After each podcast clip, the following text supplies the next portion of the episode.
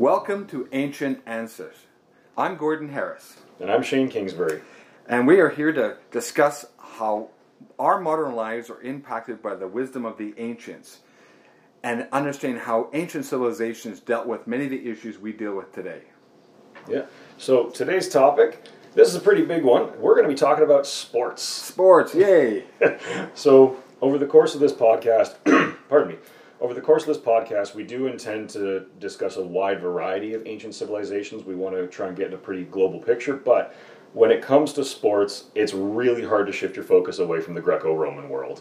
Yeah, they left such a huge legacy. I mean, we have Olympics today Yeah, as an origin from the ancient days. Yeah, exactly. And I mean, and not only that, but uh, just the written records that they left behind too. We just there's so much that we know about them, and like you said, legacies that lasted thousands of years. So there's really no better place to start.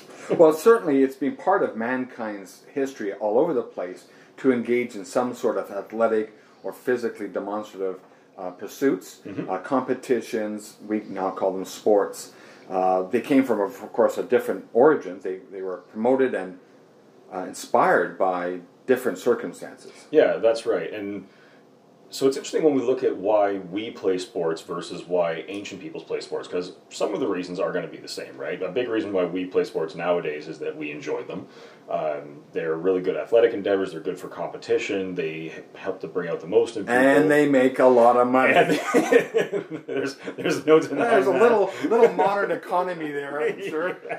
they do certainly make a lot of money.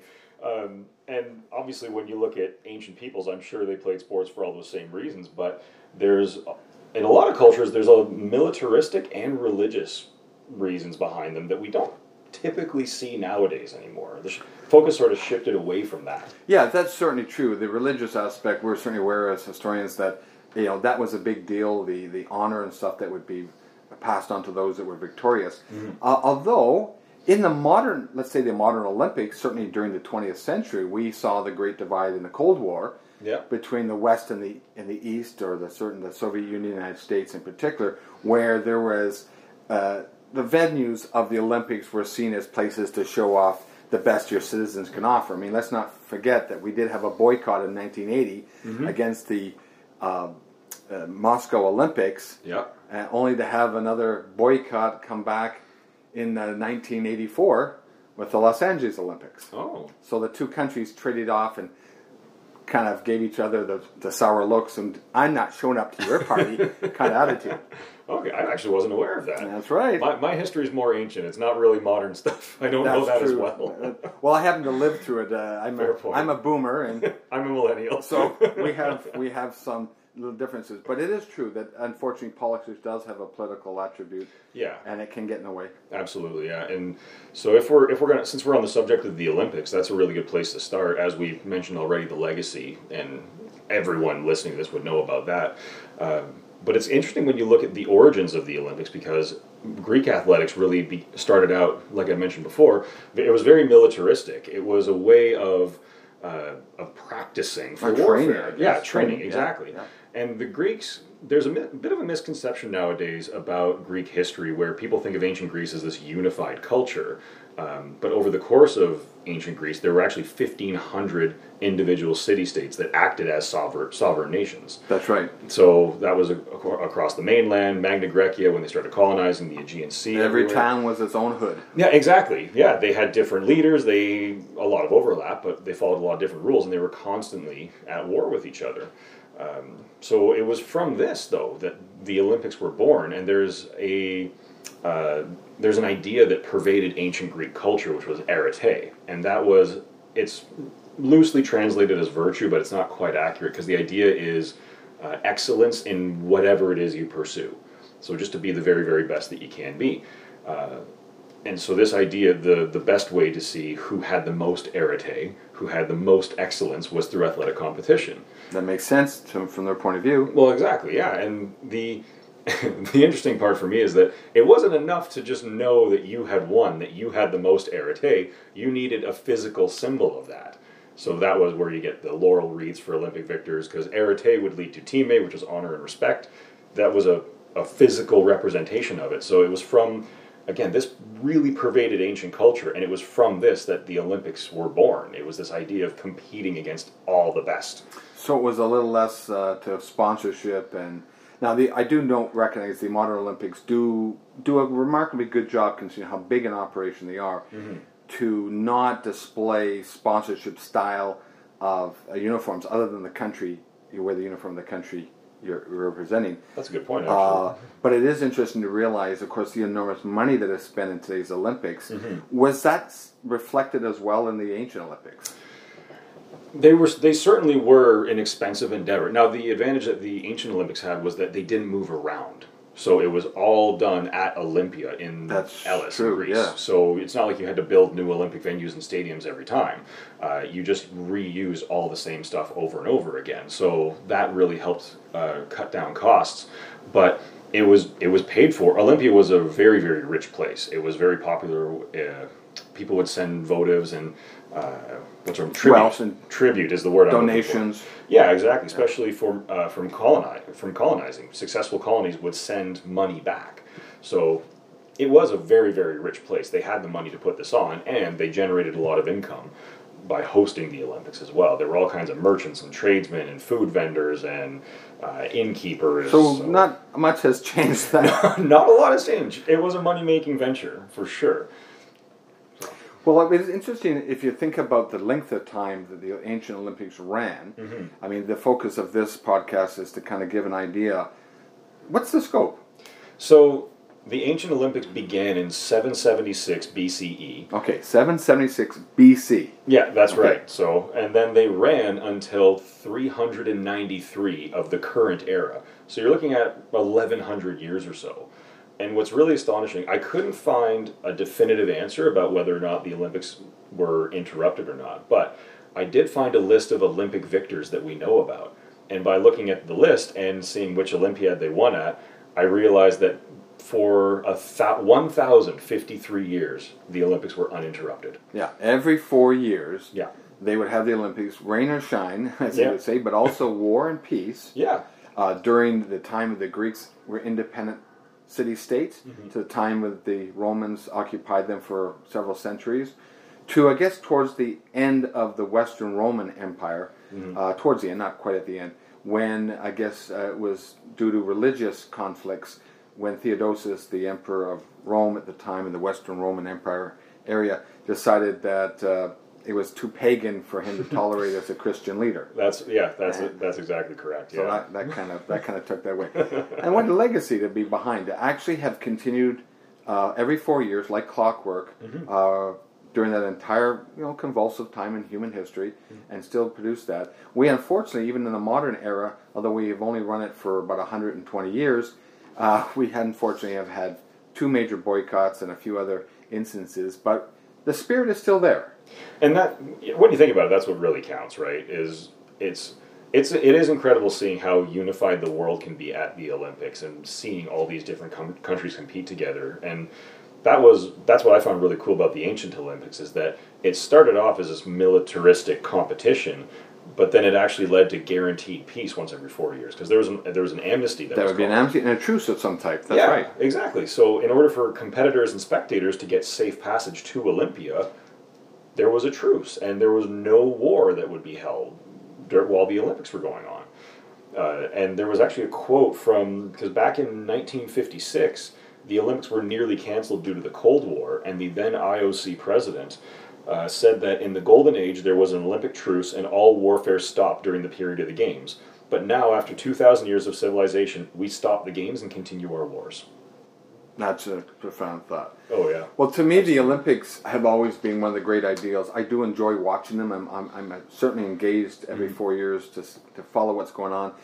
To me, uh, the most, uh, to me, the pinnacle event is one that is not as well thought out or is followed by most people today, and that's the decathlon, oh, which Oh, yeah. has a direct route to the ancient games of Greece mm-hmm. because the 10 events that compose that athletic achievement reflect the 10 traditional sports, with the exception of horse racing, mm-hmm. uh, of the ancient days. That's and right. so, although we can, we often laud the fastest man, we all the fastest woman as well, and certain key sports in there, and some of the team sports, in reality, it's always been my opinion, it's the decathlon that represents the greatest athletic achievement because you have to excel in 10 sports well enough that by a point, an aggregate point counting system, you are number one. Or Mm-hmm. number two or number three. I think anybody who's a medal winner in the decathlon truly represents the most all round athlete on the face of the earth that year. That I couldn't agree Yeah, more. I that, think I never. I I'll, I'll be honest. I never really thought of that before, but that's a good point because to be able to excel on a world stage at ten different athletic events, Yeah. that's incredible. That is, that is. I mean, it's one thing to focus on one particular sport and just hone your skill over and over again. Yeah. That is an achievement in its own right. Mm-hmm. But to do it with 10 and have it so that there's an aggregate score and puts you wherever the ranking is, Yeah, that's something else. absolutely. Uh, I mean, the one popular sports say are like cycling, where there's a machine involved. Uh, didn't exist in the ancient days. No. Uh, I have a particular fondness for cycling uh, races and stuff like that. But that's true. If you think of the spirit is still there today, um, and I'm looking forward. Of course, 2020 is a Olympic year. oh, that's right. Yeah, yeah. And uh, we're going to have a chance to, to watch the Olympics, which will be held in Tokyo Uh, yeah. for the second time later this summertime. Oh, that'll be exciting. The origins of the Olympics, of course, you mentioned came from military Mm-hmm. necessity. It was a way to not only just test the capability of your men, uh, it was only men at the time, of course, Yes. uh, but also to give them a sense of uh, esprit de corps, you know, that they were part of a group, Mm-hmm. go on and stuff like that. Uh, it's interesting to see how the, the military beginnings, because in the end, the decision to hold it in one venue, in this case, the ancient days was in the, Olymp- uh, the Olympia, um, the cost, again, Mm-hmm. just recap a little bit how they financed, because we don't think about necessarily that, the ancient days had to deal with financing, but they did. Oh, absolutely. No different yeah. than us today. Yeah. So it was uh, it was it was the city itself or the, the principality that would that would pay to put on the games. So as I mentioned earlier, uh, colonization was a big part of it. So any trips that started from Olympia to colonize this area of Sicily or southern Italy or Anatolia, anywhere like that, if they were successful colonies, then they would send tribute and wealth back to the city as a thank you and an offering to the gods. And so it was a lot of that that actually went into financing the Olympic Games and uh, at the beginning. And as I said as well, then there was a, a lot of income coming from the people who were there to participate. Indeed, we see no evidence that the individual participants had to pay a fee. No, We uh, believe that they were sponsorship. So, in fact, the the mechanism of sponsorship still exists to our day today. That's true, That's yeah. kind of a remarkable thing that the ancients set up the idea that if you wanted to have a truly public spectacle and event, and you had to pay for it, someone someone has to pay for it. Yeah. You would exact a tribute. So I did find out a couple of interesting facts. Okay. There was a port tax Oh yeah. for those that came into the two ports that were closest to Olympia. Apparently, there was a dispute one time when another port chimed up and they would offer a discount for those that were coming in. so you're thinking if human nature hasn't changed too much. Competitive parking. Competitive parking. They had parking problems back then, but this time it was just for boats coming in. Who would have guessed? Um, the other thing about the, the, the, aspect was now Olympia had, of course, the facilities. Yeah. But we are aware that once the Roman occupation came in and Greece became a, a, uh, a province of the Roman Empire, then the idea of sports came into a much different realm because, of course, the idea of sports got populated throughout, of course, culminated in the what is you know world known the Colosseum in mm-hmm. Rome. Yep. And anybody who's seen the movie Gladiator knows that, which was a wonderful depiction of that historical reality. Yeah, you can go visit today. I mean, it's only half there, but it does give you an idea. It was a very large facility. That was incredible. And although the Circus Maximus is more or less a field today, you can walk this perimeter and get an idea of how big it was. That was where the horse races were principally held, where the Colosseum was where the other different sports, but certainly the combat sports were held. Yeah. The uh, the aspect of it is talk about the economy of this one. You know, we are aware that gladiatorial fights were a big deal, but there's some misconceptions about how it was conducted because they literally ran gladiatorial fights for 400 years. There's a thought that every gladiatorial fight was to the death. We know that that's absolutely not true. It was actually rare to have an event that went to the death because Because gladiators were expensive. They were they athletes were of their very day. expensive. Now the the views on gladiators versus modern athletes are very different because for the most part gladiators were slaves um, there were some freedmen who volunteered to go through the whole process because they had crippling debt or something like that that they needed to absolve but for the most part gladiators were slaves so when you consider that you had to find the correct slave with like the right body type and the right build now you have to purchase that individual and you have to get them to the training area and you have to train them and outfit them and feed them and house them and transport them. It was really expensive. So. But did the gladiators themselves enjoy any kind of economic benefit for participating? They would actually. Uh, so there, uh, sometimes they would gamble. Well, gambling was huge in ancient Rome. Oh, that's true. It was, it was astonishing, and they would they would get prizes as a result. If they did a good enough job, they would eventually earn their freedom. They'd be given a rudius, a wooden sword, and then they could go on to train other gladiators or what have you. Oh, yeah, they have some prestige, that does prestige. That's, yeah. That I'm understanding. Yeah. You know, it's interesting because you think about our athletes today. Of course, one issue that always comes up is the enormous salaries that get offered mm-hmm. to some of the high high performing athletes. Yeah. Uh, we are happen to be hockey fans. We enjoy other sports as well. But uh, what's the current uh, status with the highest paid uh, NHL player right yeah, now? Yeah, so Connor McDavid has signed the most lucrative deal in NHL history, but we're for this I'll just focus on this specific season. So in the 2019-2020 NHL season, uh, Mitch Marner is the highest paid player with a total salary of $16 million. Okay, 16 million. dollars And that's a lot of money, but then you consider that there are 24 NFL players who earn more than him, as well as 65 Major League Baseball players and 76 NBA players. So. Six, in NBA. 76, 76, NBA players are earning more than Mitch Marner, who is this season's highest At paid. 16 million a year. That's right. Yeah, yeah, so I can understand why the average person kind of goes, shakes their head and goes, why are these guys worth so much money? We won't get into that today. That is a whole other podcast. very big topic, yeah. But that pales in comparison to some things we found out from the ancient days. Yeah, because uh, like like we said, sixteen million is a heck of a lot of money. And then you look at boxer Floyd Mayweather, who earned nine hundred and fifteen million dollars over the last ten years, but that pales compared to Gaius Apuleius Diocles, who was a Roman charioteer, who made the equivalent of fifteen billion dollars in one well, One career? That, that was over the course of his entire career. So he, he raced chariots for 24 years. Well, that's remarkable. 24 years? Yeah, that in, in itself is astonishing. Yeah. The average life expectancy for a charioteer was uh, age 22.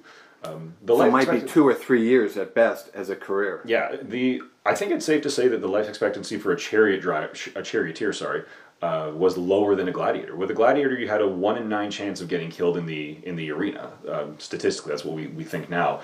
Charioteers, it was higher than that. It was it was crazy what they went through to the point the clashes were so violent that the the Latin word or what the Romans called the crashes in chariot racing is the same word they used for shipwrecks. Ah, so they saw that in terms of because I mean of all the great representations of chariot races. There is one that stands out in movie history. Absolutely. Which one is that one? that is Ben Hur, 1959. That's right. If you ever have a chance to watch it, uh, you can go to YouTube. You can click it. Say Chariot Race Ben Hur. The and, old one, not the new one. No, yeah, the, the, the old one, one, the old one. And, I mean, that was that was real, really done special effects. There was actually no special effects. Actually, no, it was, it was all practical. That was all practical, real, real drivers, real uh, arena that was built to, to, specs, to very close to what we understand the archaeological record, mm-hmm.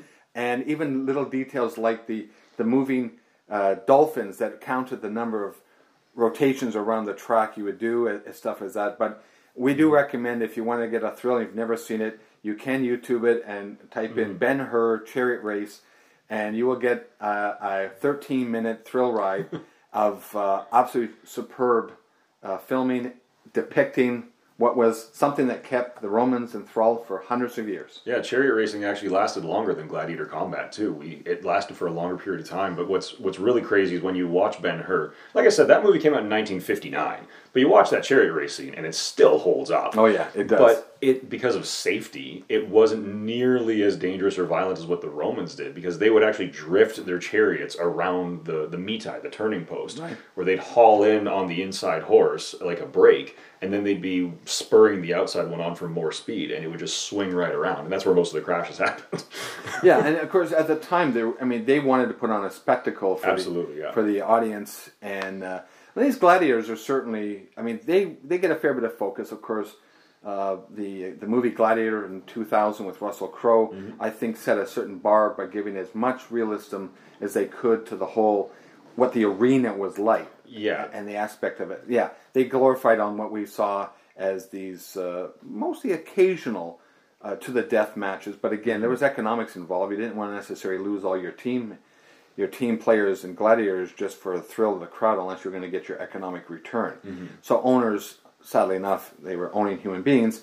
They were making sure they're going to get a profit of that one. But it was interesting to note that when a gladiator did die, Yeah, there was uh, there's evidence to suggest that there was basically an insurance policy. yeah, they, so if- owners will get paid something back for the loss of their gladiator. Yeah, if, if there was a situation where I mean, sometimes they died by accident during. I mean, it's a fight, so you never know. Um, but if, if a gladiator was killed in the arena, the lanista, the individual who trained them, would get a big payout in order to recoup the cost and in order to be able to afford to train a new gladiator.